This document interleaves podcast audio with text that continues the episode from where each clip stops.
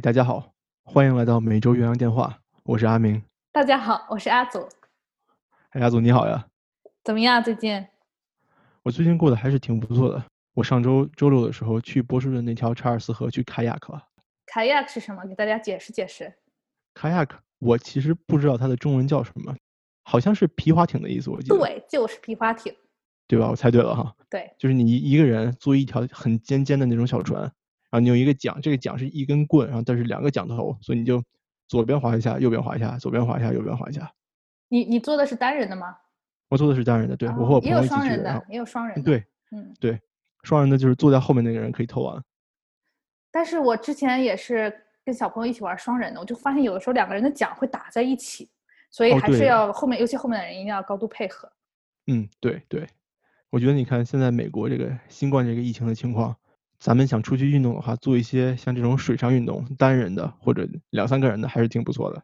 嗯，对，我觉得还挺幸运的，就是咱们周围都能比较容易就去到河边啊或者湖啊，并且还有这些可以玩。我想说一下，之前我们是有一集聊到这个蓝眼睛和棕眼睛实验嘛，记得吧？嗯，对，我记得。嗯，然后正好我跟我同事聊天，他问我说：“你最近干嘛呢？”啊，我说我在跟我朋友做播客这个事情嘛。然后呢，我就跟他，我就很好奇这个事情，因为这位同事他大概今年是六十岁左右。嗯，然后我就跟他聊起这个事情，我就说：“哎，你听说过这个 blue eyes brown eyes 这个实验吗？”然后他说：“哎呀，我上学的时候还做过呢。”啊，当时我就觉得特别巧，你知道吧？还真的身边有人就是作为学生的时候参与过这个。然后我就问了一下当时。对对对，我就问一下当时什么情况，他就说大家就没有没有什么人反对了，就挺正常，就是学校安排的这样一个活动，然后大家也挺有收获的这样一个状况。那还挺好的，就你还真正见到过参与过这个实验的小孩子们哈。对对，可能说明那个时候还真是比较流行吧，在学校里，就学校真的会去采用。上期我在提到这个安博警报的时候哈，我还简单的评价了一下。咱们国内的某个大律师对这个养女有这种性侵的行为，对吧？那我看到这个新闻报道说呢，这个小女孩当时这件事情发生的时候呢，是十四周岁。嗯，那这就让我想到了，在美国其实有这么一个概念叫做呃 statutory rape，什么意思呢？就是可能这个两个发生性关系的人，他们他们可能都是自愿的，并没有说是一方违背了另外一方的意愿去做这个事情。那假如说这种行为里面，比如说女方吧，她如果不到一定年龄的话，那这个行为也被认作是犯罪。就是如果这个孩子他不到一定的年龄，他并没有足够的知识去认识到这件事情可能会不好，或者可能会对自己产生伤害，那么在他这个认识达不到这种成年人的标准的这种情况下，即便他自愿做了这么一件事情，那么另一方如果是成年人的话，也可以被判定为这个强奸呀或者性侵。对对对，只要年龄不够，那就是非法这么一个概念。对，而且我还知道，就是美国的每个州和每个州之间对于这个。年龄的界定还是不一样的，嗯，比如说纽约州好像是十八岁，对吧？对对对，是十八岁。我知道还有的州可能会，呃，这个年龄标准会更低一点，比如说有的州是十六岁，会还应该不会更低了吧？我在想，应该应该不会更低了，但但是我也不太确定。对，所以咱们说回来这个大律师和他这个养女的事情哈，我看到一条评论，我不知道这个对不对哈，我只是想跟大家分享一下，就是听说在中国对这个年龄标准界定是十四岁，嗯。那么有的评论就说，这个律师他肯定是对法律很了解的，那他可能在想做这件事情的时候，他就已经大概是想好了如何钻这个法律的空子。我明白了，就是对，就是他的职业给了他这么一个。嗯，对，那就是我想干坏事，那我等到十四岁以后，那这样我就不会被认为是呃这种犯罪了，对吧？对对。我觉得这个心思还是很重的，挺可怕的。真的是。说到法律哈，你记得你之前给我一本书吧？上次咱们两个见面的时候，你送了我一本书，叫《Leadership》。这本书就是讲美国历史上四任总统是怎么样啊，就是说啊，走到他们总统这一步的。我记得书里提到的第一位总统就是亚拉伯汗·林肯嘛。那么他在当总统之前，他也是有这个律师的这个资格证书的。对对对，或者多多少少他们在这个法律方面都有非常多的学习经验。我觉得还是真的是。就以前没有意识到哈，比如包括奥巴马，他也是法学院毕业的，对吧？好了，那说一下今天的正题。好，好，那今天你先讲吧。好呀，今天我想说一说，就是现在夏天到了嘛，然后对于我来说，我是因为做老师嘛，在教育行业，所以有这么暑假一个概念。你有没有很怀念你曾经的暑假呢？我还是挺怀念的，尤其是在工作了以后，你能有这么整段整段的时间，你不用去想做任何的。呃，工作和学习上的事情，现在想想看，非常的怀念。对，那阿祖，你在暑假的时候，你作为一个老师，你都做些什么？啊，我记得我刚开始工作第一年的时候，暑假我是啊去了一个夏令营，就是说我有去做夏令营的工作。当时我非常开心的就是说，好，那我全职的时候是呃有一份工作，那么到暑假的时候，其实我也有一个选择，就是这么长的一段时间，我甚至可以去尝试一个呃其他类型的职位啊、工作呀、短期工啊等等，或者做志愿，就是至少我有这么一个有闲有时间。嗯，对，这样一个情况。然后去年的时候，我就是回家待了很长一段时间嘛，也挺开心的，就是回去见见朋友啊，还跟家人就可以经常在一块儿。你作为老师，那你假期的时候可能会去打一份工或者干一份兼职工作，对吧？那你了不了解你的学生假期都去哪儿？他们都干什么？他们要在家写 假期作业，是这样了。姐，你留的假期作业是不是？其实我也偷偷的留了，但并不是强制性，你懂的，就是那种啊，这个作业不是强制性的，但是我希望你们可以做。当然了，但是这边美国上学的学生，他们是啊，在英语方面是肯定要读书的，这个是一定的家庭作业。其他方面其实还是比较灵活的。然后呢，我还知道有一些学生，他们可能是明年要高三了嘛，所以在家要准备考大学的事情。还有一些是我记得有一个学生，他是嗯，他在暑假的时候会去帮他爸爸，他爸爸有这个好像是建筑行业方面的工作，然后他会去帮忙，说是帮忙了，其实他也会挣一部分钱。咱们现在今天就说一说，比如说在青少年时期，也就是说上大学十八岁以前，嗯，暑假打工的问题。那你就想一想，我就挺好奇，就你上大学之前，你有在暑假甚至寒假，你有做过任何的兼职啊、打工这一类的吗？我记得我在高中毕业之前的所有假期，基本上都是花在上一些课外班上。比如说，天呐，我当时在学奥数呀，对吧？我学英语呀，嗯哼，那我可能还会去学乐器啊。甚至学校他有的时候还在假期把你拉出来，让你自己的老师给你自己补课。我听说了，对，而且还要你自己花钱。这种我是从来没有过的，是不是你初中的时候？嗯，对我初中的时候，他们学校还有过这种行为。我个人是非常反对这种上课外班的行为的。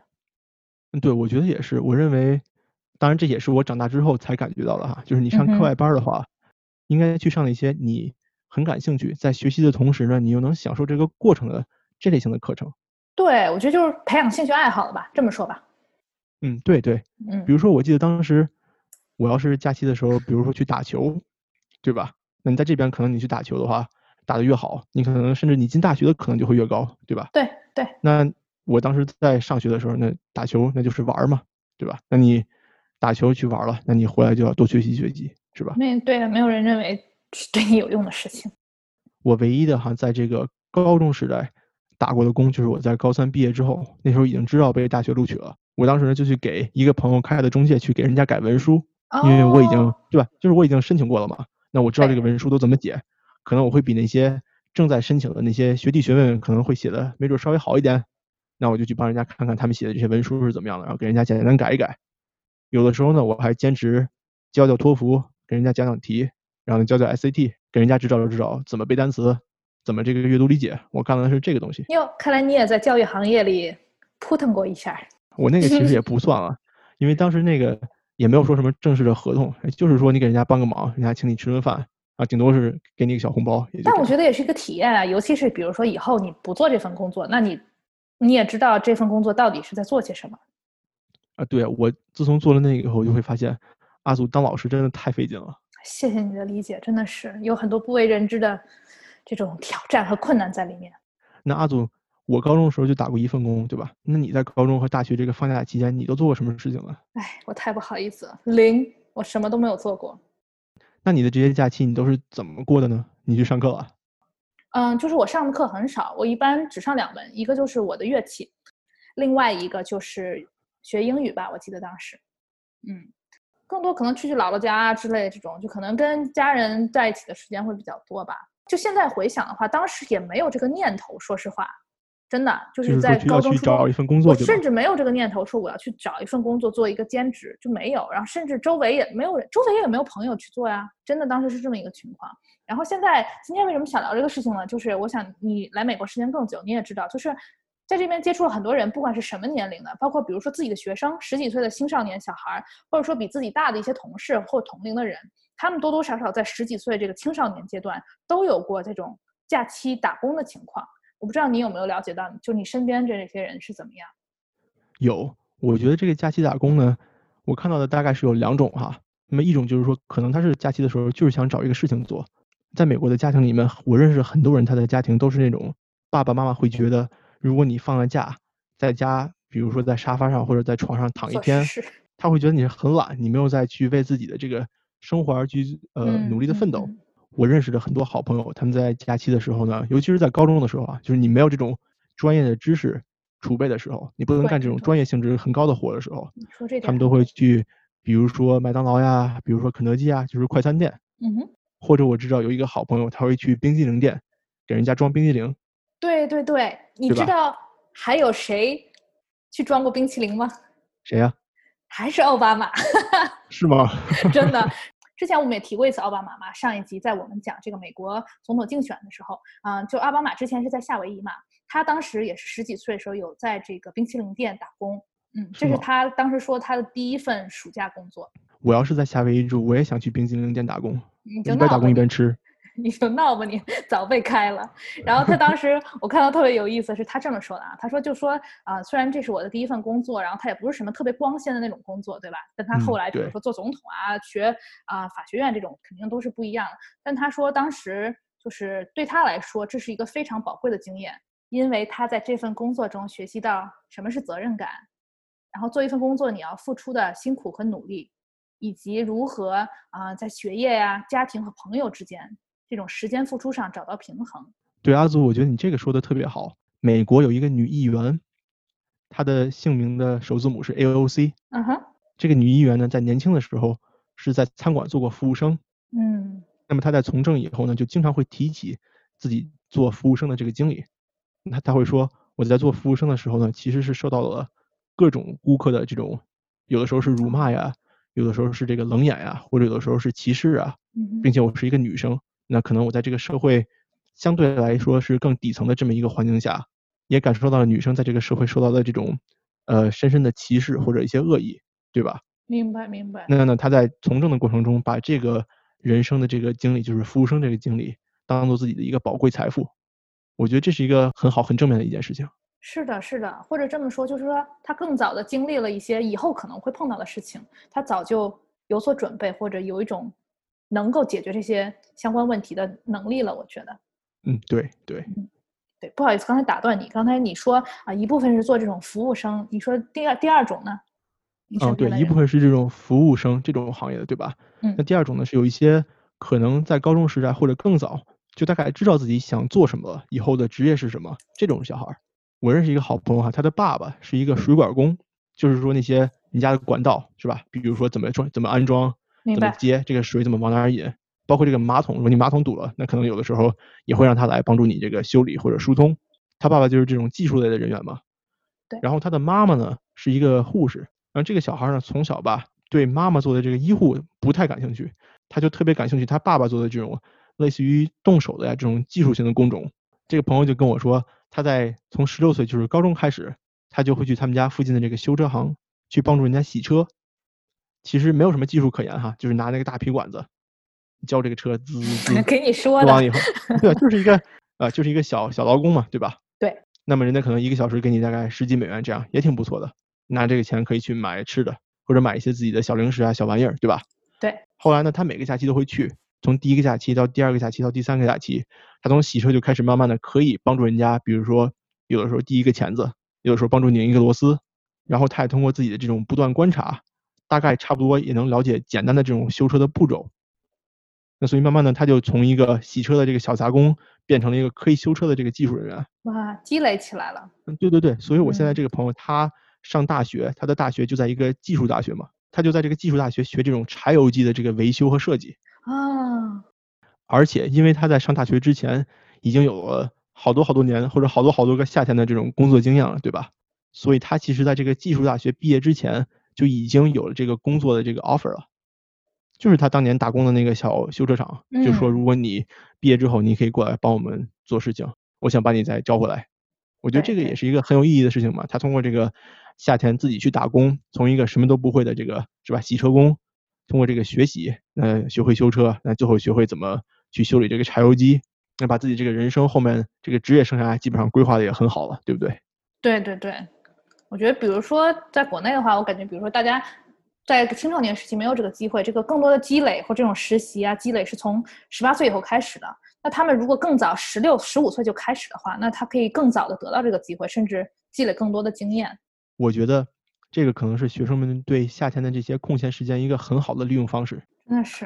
然后我还有一个朋友，他之前是在那种啊娱乐场所，就可能是剧院啊，或者是这种啊舞厅就之类这种哈，或者你你懂的，美国人特别喜欢搞 party 这种地方，然后他可能帮忙一些检票啊，或者就给一些宣传单啊，就这样的工作也是有的。还有一些学生呢，我知道啊，就比如说，因为我接触生活中接触比较多嘛，他们还喜欢做两类。第一个就是救生员，因为夏天嘛，就是啊，在美国的话，大家可能都有一个度假屋。如果没有度假屋，可能自己家啊有一个 house，一个独立屋这样别墅，所以可能有些人有泳池，然后他们也是搞一些这种聚会。那一般按理法律来说，你都需要有个救生员，所以有些小朋友他们会十几岁你就可以去考了，你就可以考一个这个救生员证。所以说你是有具备这种急救资格的、急救能力的，对吧？嗯，这是一类。还有一类呢是夏令营的这种怎么说助教吧？哦，对，这个我也听到，我很多朋友都做过。对吧？就这个，我觉得还挺常见的，因为其实而且父母也会比较放心，因为一般夏令营的环境都比较安全，然后一般都是一些小朋友或者在一些大朋友。那一般小孩十几岁，就他们属于这个大朋友的范围内的时候，他们不仅可以说对于他们父母来说，他们也是参加了一个夏令营，但是他其实在工作这个夏令营，然后他也会带着一些小朋友玩。我觉得假期工作有一个很重要的意义，就是他教会了小孩子，如果你想要什么东西，你可以通过自己的努力去获得。就并不需要去向家长要钱，你说的太好了。后面我们就要说到这个点，到底是为什么会这样？最后再说一个，就是你身边有没有人，就是他们有看小孩 babysitting 这种经历？哦，有，我还有一个朋友专职看小孩。专职？那他是做什么工作的呢？他的工作跟小孩有关系吗？他的本职工作是在医医院的那个实验室，就给人家做实验的。他是这么一个角色。这是一个姑娘哈。那我认识这个姑娘呢，她在上大学的时候，她的大学她不是连着这样四年上下来八个学期，她不是这样的，她呢是，比如说上一个学期上完了以后呢，她去打工挣点钱，当挣足了下个学期的学费的时候，她把这个钱交到学校，然后再上一个学期，上完了以后再出来打工，等于是通过打工来为自己挣学费。那真的。但是呢，她上大学这四年，我上了四年，那人家可能上八年，或者甚至上十年都有可能，对吧？嗯。对对对，当时他在打工的时候呢，我就跟他开玩笑，我说你是，我当时住在佐治亚嘛，我说你是佐治亚的这个叫做全职 babysitter，因为他当时 baby 都被他看到了。他会就是在同一周里面去三家给人家看小孩，就是可能这家八个小时，那这家父母回来了，他们可以自己看，那他就去下一家。但是呢，在这个经历之中，有一点特别好的地方是，他在给这三个家庭看小孩的过程中呢。跟这三个小孩的父母啊，也建立了这种特别好的这个友谊这种关系。那他后来毕业之后的第一份工作，就是这个家庭中的其中一个孩子的爸爸给他介绍的。真棒，这就是美国特特别爱讲的这个概念，叫 networking。但很多时候我觉得都是真的是在无形中发生的，就是说不是说你故意要去跟人家建立联系。对对对，这边的这个 networking 真的都是就是在生活中建立的，并不是说你要去刻意的送礼啊、巴结别人呀这样。嗯这个故事非常有意思。我是之前去划船嘛，在湖边有一个姑娘，她是在那里做救生员。嗯，后来我跟她也聊了起来，就是说她现在其实是大学生了，她假期呢来这边做救生员。嗯，她在这个湖边不当值的时候呢，她会去做，也是给人家看孩子。然后我就问她，啊，我说那你大学是学什么呢？她说她学的是早教。所以其实就是说，还有点关系哈。对，而且她。就是因为非常喜欢小朋友，而这种很小小朋友啊，早教这种 baby 这种，他非常喜欢小朋友，所以他会在从小，他也是十几岁就开始看孩子，然后也是啊，会间接的影响到，我认为啊，是选择他去做早教这个行业。那么你在进入这个行业之前，你已经有非常多跟小朋友接触的经历了，那么你就会比别人更快的上手。那正因为你更快的上手，你再去看小孩也是易如反掌。总之就是一个嗯。怎么说像滚雪球一样的过程？嗯，对对对，我觉得这个你讲的很好。就像我刚才说的那个朋友也是嘛，他通过是吧，在这个修车厂打工，找到了自己觉得做起来还很有趣的这么一个职业。那么也通过呢做这个做这种工种，那学习到的这些你需要做这个职业必备的知识。对对对，真的，我觉得有时候这种看看身边人就很不一样的这种嗯文化环境或者生活环境下来他们的经历和故事，我觉得特别有意思。然后也是让我觉得，如果我有机会回到十几岁，我也真的想去打打工。那阿祖，我问你哈，如果我让你选，你这个夏天可以去学奥数，或者绝对不学奥数，或者或者可以去拿着皮管子洗车，你选哪个？当然洗车啦，又凉快，又有那么多帅哥迎来送往的，开着各种车进来，多好。那要是洗车和呃卖冰激凌选一个呢？那咱们看洗车晒不晒了。要是太晒的话，咱们要不去冰淇淋店，然后是吧？对，我觉得你这个思维方式很好，我喜欢。你说呢？或者夏威夷的冰淇淋店，那当然是最棒的了。对，同意。好了，呃，说了这么多，你有没有觉得，就是说这件事情上，我觉得中美差异还是蛮大的，特别大，真的是。然后我觉得，就是咱们自己，包括身边这些朋友，就从小一起同样生长环境，都很少有这个经历。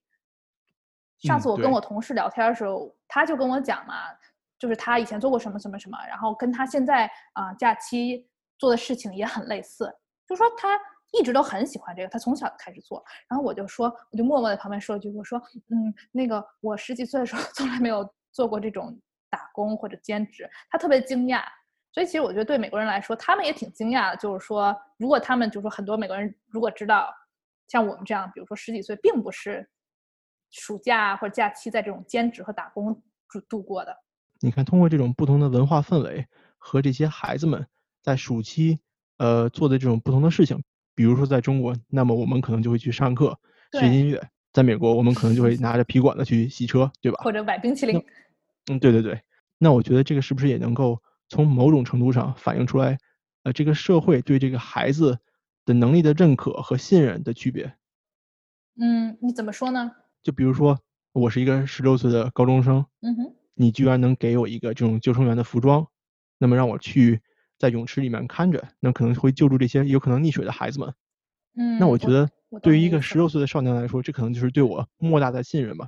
你把别人的生命交付在了我的手里，把拯救别人生命的这种义务和责任也交付在我这儿，嗯，对吧？对，社会环境还是比较鼓励和欢迎这样的行为的，也有需求吧。嗯，对的。嗯，但是我也，咱们之前说到法律嘛，所以我也专门去查了一下，就是其实每个州啊有每个州的规定，就是对于最低工资啊、工作时间啊以及工作年龄，当然整个国家也有这个联邦的规定哈，但大概是这样的，就是说大概的情况就是说，如果你是啊十六岁以上，基本上是没有这种工作时间限制的。嗯嗯，如果你是十六岁以下呢，啊，比如说在暑假就这种你不用上学的时候，你最多一个星期打四十个小时的工。上学的日子呢，一周最多就只能打十八个小时。也就是说，国家从法律上来说，也是在有这些规定去保障，呃，这个未成年人的工作机会以及工作之外的这个休息机会，对吧？对，因为毕竟十几岁你还是要完成学习嘛。当然，还有一些更具体的规定啦，就是说，比如说你那种什么挖矿啊。制造工厂啊，或这种危险型的工作，他们是不让小朋友做的。然后，比如说你这种送报纸啊，啊，做一些表演活动啊，或者你父母家的工作呀，这种都是可以的。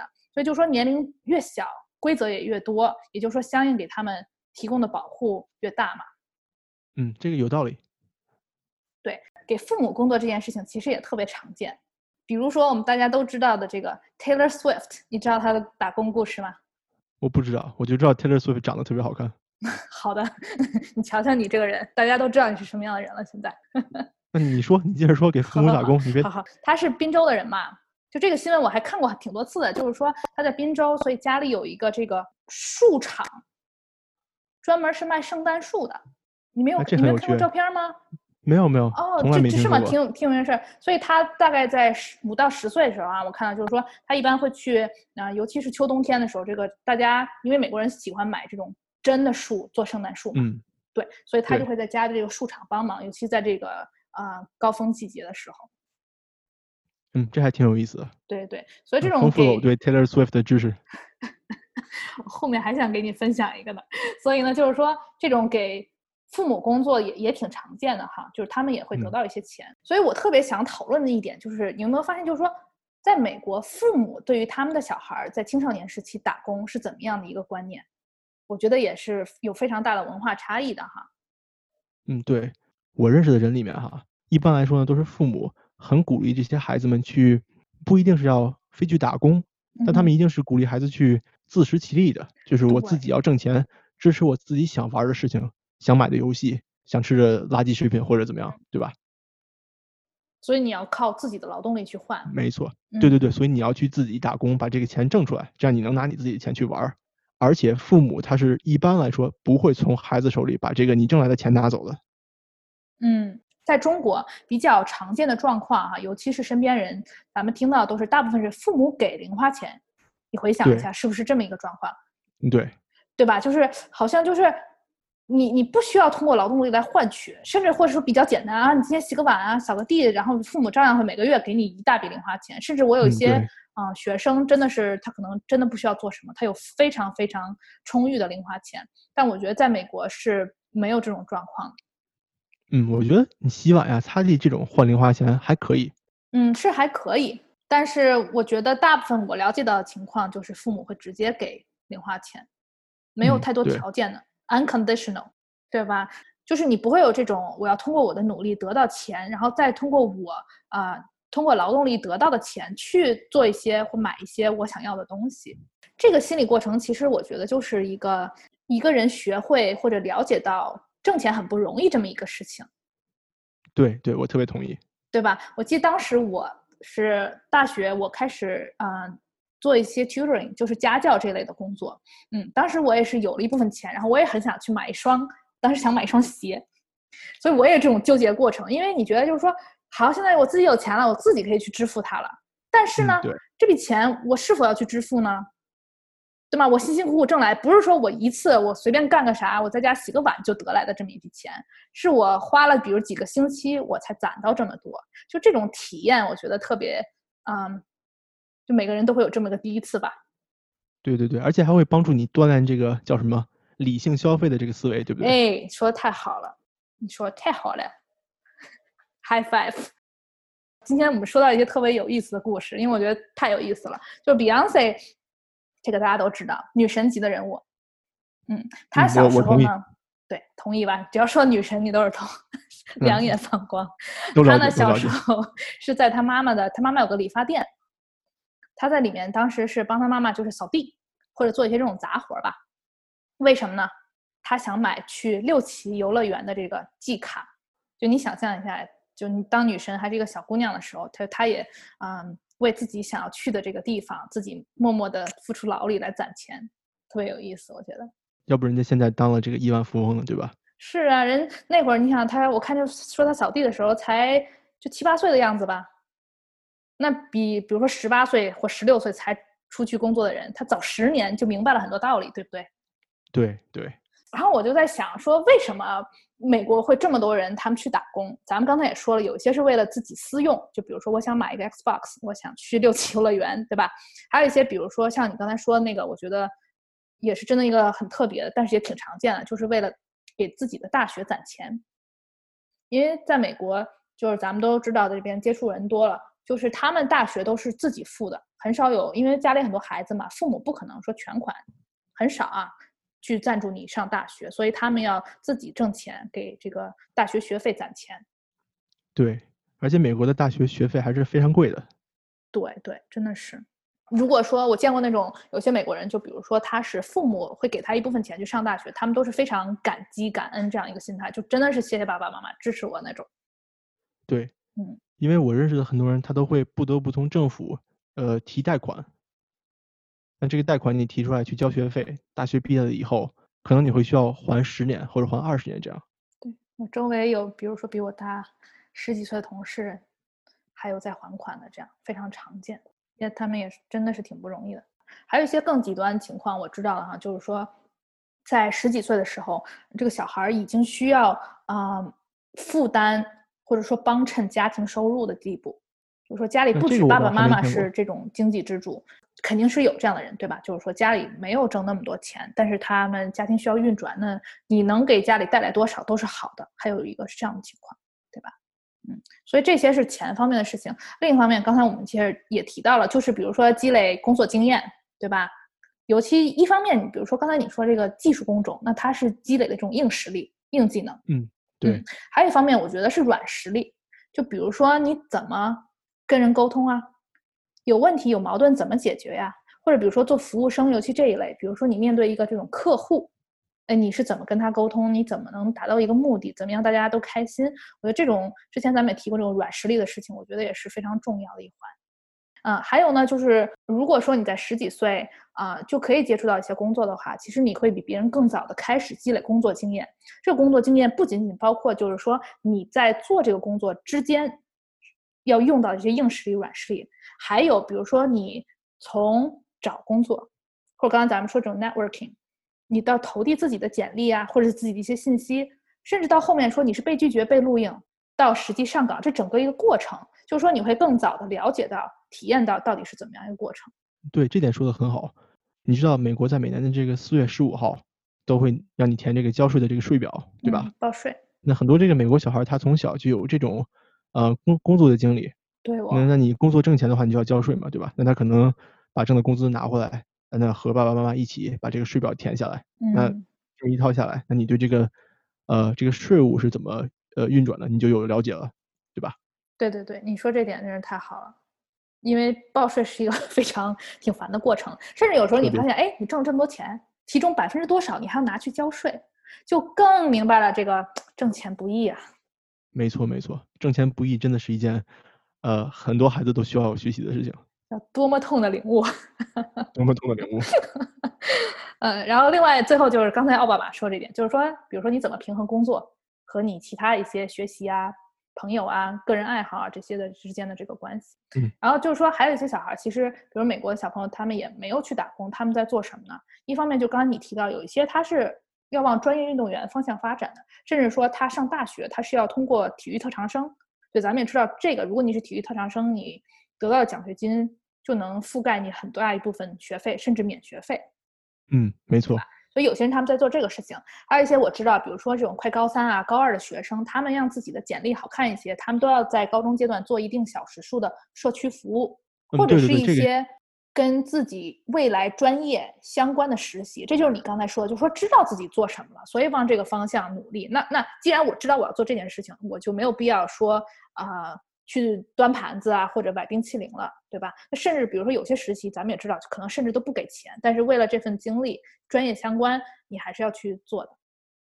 好，那咱们总结一下，今天就是咱们讨论这个在青少年时期，啊，暑期啊或这种假期打工的事情，在中美之间差异还是挺大的。一方面，比如说啊，大家对这个钱的看法或者追求不一样；另一方面，就是父母的态度其实也是一个很大的影响因素，对吧？比如说是否给零花钱啊，是否鼓励。另一方面就是年龄，我看了，其实国内年龄大概是在十六周岁才可以，所以稍微比美国大一点。另外呢，就是嗯，我还看到两个特别有意思的数据啊，一个就是说啊，在高中毕业以后打算工作的中国高中生比例仅仅为二点八百分之。这是什么意思呢？就是说，如果说你在高中毕业以后，因为其实在美国很多人他上到高中他就不用不会再去上大学了。嗯，对。对吧？其实他的高中阶段打工，就像比如在国内，在跟国内在大学阶段打工是一个道理。他在高中阶段就开始为他的工作准做准备了，所以这也是一个很大的影响。然后另外我看一个特别有意思的数据啊，就说在美国十六到十九岁的青少年在打工比例当中啊，如果说按人种来分的话，白人最高，亚裔 参与率是最低的。对，亚裔都去学小提琴。对对对，这也是一个这种这叫什么刻板印象吧，stereotype。对吧？就是亚洲人还是比较注重花时间在教育上的。嗯，对，和这个文化也有关系嘛，对吧？对对对，嗯，好了。但总体来说，我觉得就是说啊，还是要看啊，看个人需求。有一些东西可能眼前有形获得的收益少，但是像刚才咱们举的很多例子啊，比如说你身边的朋友啊，包括这些奥巴马呀、Beyonce 这些例子，就是我身边的朋友奥巴马，嗯，对。逗号，中间有个逗号，就是这种无形对未来无形的这种帮助，甚至说你在其中收获到的人脉，都可能会带来惊喜。嗯，对，阿祖总结的太好了。对，所以我就是想想问问你，如果比如说再给你一次机会回到十几岁，你会做何选择呢？那我觉得我可能就放弃奥数了，我可能就去拿皮管子去洗车了。你就有个执念了，是吧？而且我从小每个假期去上奥数，上到最后我还是把奥数放弃了，而且现在我一点也不会，对吧？就没有用啊！而且说实话，奥数不就是你提前学到一个高级别数学学的东西吗？我觉得就是这样。而且奥数的本质它就是解决一个数学问题嘛，对吧？练你这种解决问题的这种逻辑思考的能力，对吧？那还不如去洗车呢。对，那我拿皮管子洗车，那是不是也是解决问题？那这个车脏，我怎么洗能够更快、更高效的去把这个车洗得更好，对吧？对呀，或者你来了个挑刺儿的客人，你怎么跟他处理这个问题？这都是解决问题的能力。嗯，对，这比那个找 x 是更复杂的这种问题嘛，对吧？找 x。行了，这个有空我们再多多讨论这些工作的事情。感谢你今天的分享。好的，不好意思啊，刚才我是狠狠的打击了奥数。我跟你是统一战线的。谢谢阿祖。那必须。嗯，阿祖，那你休息一下。今天我要说的这个事件，它的标题叫做梅根法案，叫做 Megan's Law。好，跟法律有关。今天，阿祖，你还记得在上一期的 episode 里面，我讲了美国安博警报的由来，对吧？对对对。那么就是那个美国九岁的小女孩安博被绑架杀害了，对吧？那么由她这个经历引出来的之后，这个安博警报在美国全国范围之内的使用。自从上一期发完了那个 episode 以后，在后面的这两周里面呢，我又看到了很多。在中国，像这样对儿童和未成年人进行侵犯的新闻，嗯，是最近挺多的。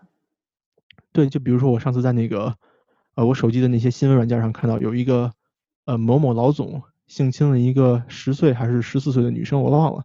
然后那个女生呢，因为怀孕引产以后就跳楼了。你听说过这个事情吧？听说了。对，然后呢，我还听报道说，那个老总在在保释出来以后，还自己屁颠屁颠去西藏旅游了。就跟什么事儿也没有，挺潇洒。嗯，对，当时我看了以后就很气愤嘛。嗯。所以今天我再给你讲一个梅根法案的事件，跟大家分享一下，在美国发生了这些对儿童和未成年人进行侵犯的这个事件以后，结果是什么样的。嗯，好啊，我也没听说过这个。首先，简单的说一下这个背景知识哈，在一九八九年，美国一个叫 Jacob Weathering 杰科布·梅特林的少年被绑架、性侵、杀害。那这件事件呢，我们以后有机会会去讲，但是现在咱们简单的说一下，当时出了这个事情以后的结果。一九八九年，这个男孩被杀害了。一九九四年的时候呢，杰克布维特林法案正式生效。这个法案呢，帮助了美国建立了第一个性犯罪者的注册数据库。嗯，所有呢参与性犯罪的人都会被记录到这个数据库里面，有便于这个执法者去查询。那么在当时呢，这个法案看起来很好。其实不是很全面，因为它只要求每个州拥有自己的数据库，也按照自己的方式和标准去记录这些性犯罪者有关的信息。又来州和州之间它是不一样的，对。啊，就是美国总是这样，每个州啊之间的这些规定都不太一样。嗯，对，就是州和州之间呢，它是没有这种数据分享的。就比如说我我在加州犯了罪，可能我进了加州的数据库了，那我出狱以后，我搬到了佛罗里达。那佛罗里达当地的这些警察就不知道我干了什么事儿，查不到。嗯，对。不但哈，这个每个州和每个州对于信息的录入有自己的标准，各个州的信息不连通，而且为了保护这些罪犯或者前罪犯们的隐私，这些信息一般也都不对公众公开。就是说，执法者、警察可以看到这些信息，但是如果我就是一个平民老百姓，那我可能不知道谁是性犯罪者，谁不是，出于这个隐私考虑嘛。对，这个也可以理解当时情况。嗯，对。那由于这些限制哈，这个杰克布维特林法案帮助建立的这个性犯罪者的数据库，在很多时候它就不能够很及时的、很有效的提供这些信息。那么咱们把这个目光转向美国的新泽西州，美国的新泽西州有一个城市叫做汉密尔顿 （Hamilton）。在汉密尔顿呢，有一个女孩，她的名字叫做 Megan Nicole Kanka。梅根·坎卡呢，出生于1986年的12月7日。那这个梅根事件呢，发生在了1994年的7月29日，在梅根七岁的时候，在1994年7月29日，梅根在自家门前的草坪上骑自行车，之后呢就失踪了，再也没有人见过。又是一个自行车的故事啊！对对对，上次安博就骑自行车，我都阴影了快。所以他在他在门前骑自行车嘛，但是人家梅根是在自己家的花园里面骑车，安博呢是去那个废弃的停车场骑车被绑架了。啊，按说这个梅根的风险应该是不是更低？对呀。那可是就是一个在自己家门口骑车的七岁小女孩失踪了。嗯失踪之后呢，这个梅根父母就报警了嘛，因为呢他们在这个花园前面找到了梅根的自行车，但是人没了，哦，所以就报警了。那么警察呢接到这个报警以后啊，就很快的找到了住在梅根家对面的邻居，一个三十三岁的男人，叫做 Jesse Timandicus，呃，就是杰西呃蒂曼德卡斯这么一个人。在警察找到他以后哈，他呢很快的就主动招认了自己的罪行，说我绑架杀害了梅根。那为什么呢？是因为在这个杰西这个人的家里面找到了大量的证据，有什么证据呢？包括这个家里面他的卧室里有梅根的血迹，啊、有梅根的头发，那么有这个衣服上的这个纤维留在了他家里，啊，OK，而且这个凶手的手上有梅根反抗时候留下的咬痕，就齿哦印啊。嗯哼，这个指印是就是犯罪的时候一个很关键的证据嘛。美国的那个很著名的连环杀手叫泰德·邦迪，给他定罪的时候，一个很重要的证据就是他在受害者身上留下的这个齿印。那这个故事咱们可能以后有机会会说。好，回到这个杰西的这个犯罪哈，根据凶手杰西的交代，他看到梅根当时在自己家门口骑车，于是呢他就上前搭讪，因为他就住在隔壁嘛，他其实是梅根的邻居，所以可能大家都是脸熟。那么他就上前搭讪，他骗这个七岁的梅根坎卡，说自己家里面有一条刚出生的小狗，可以带他去看去玩儿。嗯，小朋友当然非常有嗯兴趣了。对对，用这个理由把梅根骗到了自己家里。那么现在我给你简单的说一下这个犯罪过程哈。我为什么要把这个犯罪过程讲出来？是因为我想告诉大家究竟发生了什么事情，让大家了解到对儿童侵犯行为的这种残暴的性质。但是呢，这个过程哈讲出来可能有些人听了会不太舒服，所以不想听的呢，大家可以，呃，快进大概三十秒左右，我把这段说过去呢，咱们继续说故事。好，请你温和一点的讲一讲。嗯当时在凶手杰西自己的卧室里面，他先呢试图性侵梅根，但是遭到了这个七岁梅根的强烈反抗，手就咬伤了嘛。那凶手当时就害怕被发现，所以呢用皮带啊、呃把梅根勒得失去了意识。在梅根的反抗过程中呢，他的头撞到了旁边的柜子，所以就留下血迹了嘛。血迹，对，就是警察找到的证据之一。当时呢，为了避免梅根的血迹流到地毯上，这个杰西用垃圾袋套在了梅根的头上，然后呢，再把他性侵以后，用刚才说的那条皮带把梅根勒死了。随后，他把梅根的尸体放在了一个装玩具的纸盒子里面，把这个纸盒子呢丢弃在了离家大约两英里的一个公园里面。那当时在警方抓到了这个杰西以后呢，嗯，杰西交代了全部的作案过程嘛，那也带警方呢找到了梅根的尸体。太血腥了！我的天呐，这种嗯那你有没有想过，为什么在梅根的父母报警以后，这个警方马上就锁定了杰西这个人，就他的邻居杰西，说他就有可能是个凶手？为什么呢？嗯，是不是就是你之前说的他的这个，呃，每个州有自己的这个性侵罪犯的记录？对对对，没错，因为凶手杰西·蒂曼德卡斯在搬到梅根家对面住之前，就已经因为多项袭击罪名以及对儿童的性侵犯的行为被判处了六年监禁。那么在他出狱了以后呢，就搬到了梅根家的这个社区，住在梅根家对面。嗯当时因为他之前对儿童的这个性侵犯罪呢，他已经被标记成了一个性侵犯者，他在数据库里面他是有录入的。那更令人震惊的是什么呢？在同一个房子里面和杰西一起住的还有另外两名前性犯罪者，哈，就是三个这种犯罪的人住在了一起。那这也就是为什么在梅根失踪以后，警察很快就确定了嫌疑人，那就是因嗯为，嗯，对吧？当地那小女孩被绑架了，那当地这个社区里面离得很近，就有一个房子里面住着三个这种人，那当然就要先查他们，对吧？对，所以说，呃，这个杰西·蒂曼德卡斯认罪了以后，在庭审的时候，他被判绑架罪、四项性侵犯罪、两项谋杀罪，那么呢，他被判了死刑。但是美国你知道，这个死刑它是一般很难执行的，对吧？要反复的审核、反复的上诉、旷日持久啊、还有律师在不断的扯皮，对不对？对，更多像无期徒刑的感觉。嗯，对，所以在二零零七年十二月十七号的时候呢，美国的这个新泽西州它废除了死刑，所以呢，之前被判死刑的这个蒂曼德卡斯这个凶手，他的死刑就被改成了无期徒刑，但是呢是无期徒刑不可假释，就是说他应该是出不来的。嗯哼，直到今天，这个人还活着，现年五十九岁。但是呢，咱们要记住哈，被他侵犯杀害的梅根已经去世了二十六年了。那么如果梅根活到今天，他应该是三十三岁。记住了。那么咱们下面说说这个梅根法案。之前说过哈，梅根的父母呢，在被这个警察通知之前，他们是不知道，呃，这名住在他们家对面的这个凶手之前是有过性侵犯儿童的这种犯罪经历的。这个梅根父母根本就不知道。那并且他们也不知道。在这个杰西凶手住的这个房子里面，除了他以外，还有另外两个性犯罪者。嗯，这个梅根的父母也是不知道的。我能问一下吗？就是他们这个是那种别墅、独立屋，还是说公寓楼啊？他们是别墅，因为有自己家的花园嘛。对对对，OK。所以呢，这个梅根的不幸哈，它暴露出美国社会和法律上的一个缺陷。什么缺陷呢？就是一个人有过了这个性犯罪的行为，或者是已经被证明有性犯罪的倾向。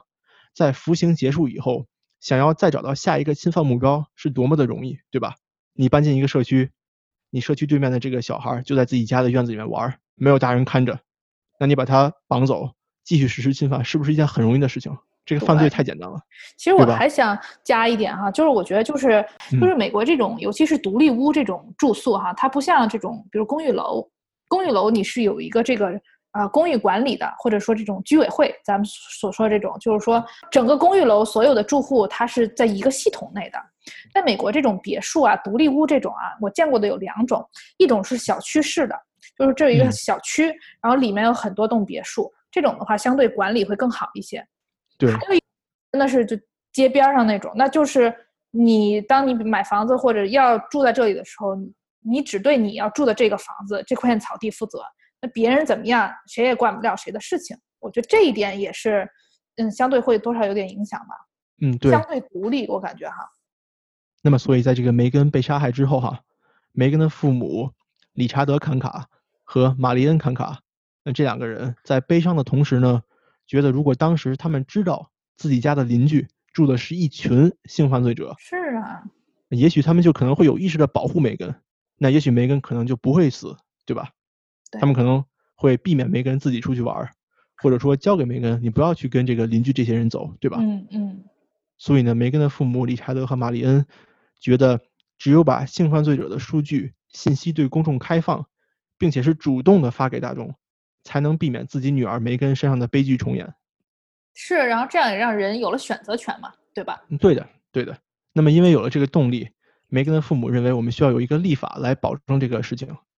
所以呢，他们向政府发了请愿书，要求立法机构呢制定相关的法案。那这个请愿书在很短的时间内收到了超过四十万个大众的签名。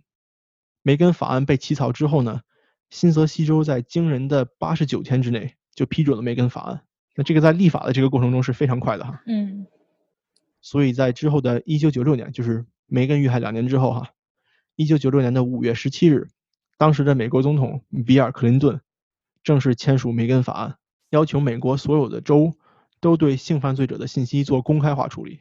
那么这个法案和之前已有的杰克布维特林法案同时生效。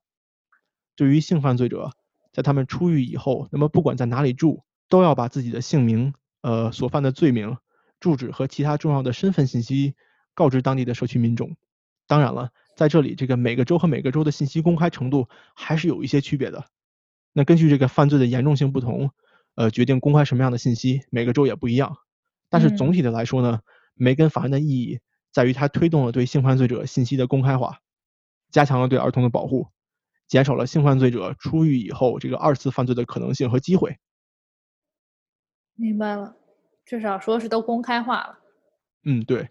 那么到了今天，梅根的父母还在运营呃这个梅根坎卡的基金会，立志于帮助大众增强保护儿童的意识。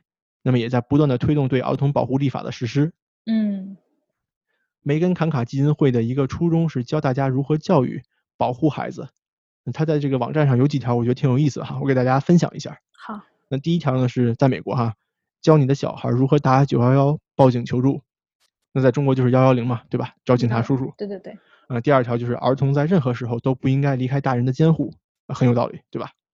对，就是无论你在哪，其实都应该有个监护人。就比如说保姆啊、兄弟姐妹啊这种。嗯，对对。那第三条呢是教你的小孩儿，他的名字、住址和电话一定要记住。第四条呢是所有的小孩儿都应该在大人的视线和听力范围之内活动。对，就是你知道他在哪儿不行，你还要能够听到他，能够看到他，对吧？对对对。嗯，还有呢，就是你的小孩子的名字和住址，还有什么，千万不要出现在他的衣服上、书包上或者水瓶上。这个意思就是说，陌生人不应该看到你的孩子就知道他的信息，因为这样的话就很容易取得这个小孩的信任嘛，对吧？这点我觉得还挺容易踩雷的，因为很多家长喜欢把，比如小朋友书包上，我觉得非常常见，就写着他们的名字，甚至有些小孩一穿校服，名字一写书包，那你完全就掌握了。这个梅根康卡基金会的推荐就是说，这种事情要避免。嗯，这挺有道理的。还有就是，如果你请这个 babysitter，中文就是保姆，一定一定要做背景调查。对，这个之前咱们也提过这个事情。嗯，对，千万不要请那些有过这种犯罪史，尤其是对儿童犯罪史的这些人。对，或者美国还有个叫词儿叫 child abuse，就这种儿童虐待相关的，我觉得都是会肯定是要避开的。嗯，没错没错。那么最后一条就是，如果你在社区，你自己的社区或者其他人的社区，看到一些有可疑的人或者可疑的行为，那么请务必通知警察或者当地的执法机关。我觉得就是你看我说的这七条哈，它都是特别特别简单的道理，感觉好像大家谁都知道，对吧？平常。但是你仔细想一想，你就知道，其实你身边很多人他都做不到这七点。是是。还有就是最后一条，说这个可疑的人和行为，如果您看到了，你要去报警，对吧？对，咱们就是老开玩笑说什么朝阳群众如何如何，对吧？那我觉得大家就不要怕做朝阳群众，他们非常重要啊。对，甚至要积极的去做朝阳群众，因为 我觉得有朝阳群众的社区应该是一个特别安全的社区。是，因为其实对于警方来说，可能有一个人，比如说报告了什么，他可能不当回事儿，但如果每个人都参与到其中，他得到三个五个，那这个事情的重视程度也会高起来。对，是这样的。那还有就是，如果你注意到了这些可疑的人或者行为以后，你可能拯救的是别人的孩子，对吧？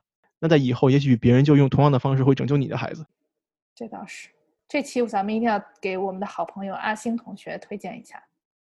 那么最后呢，嗯，梅根的尸体被葬在了他家附近的这个圣玛丽公墓。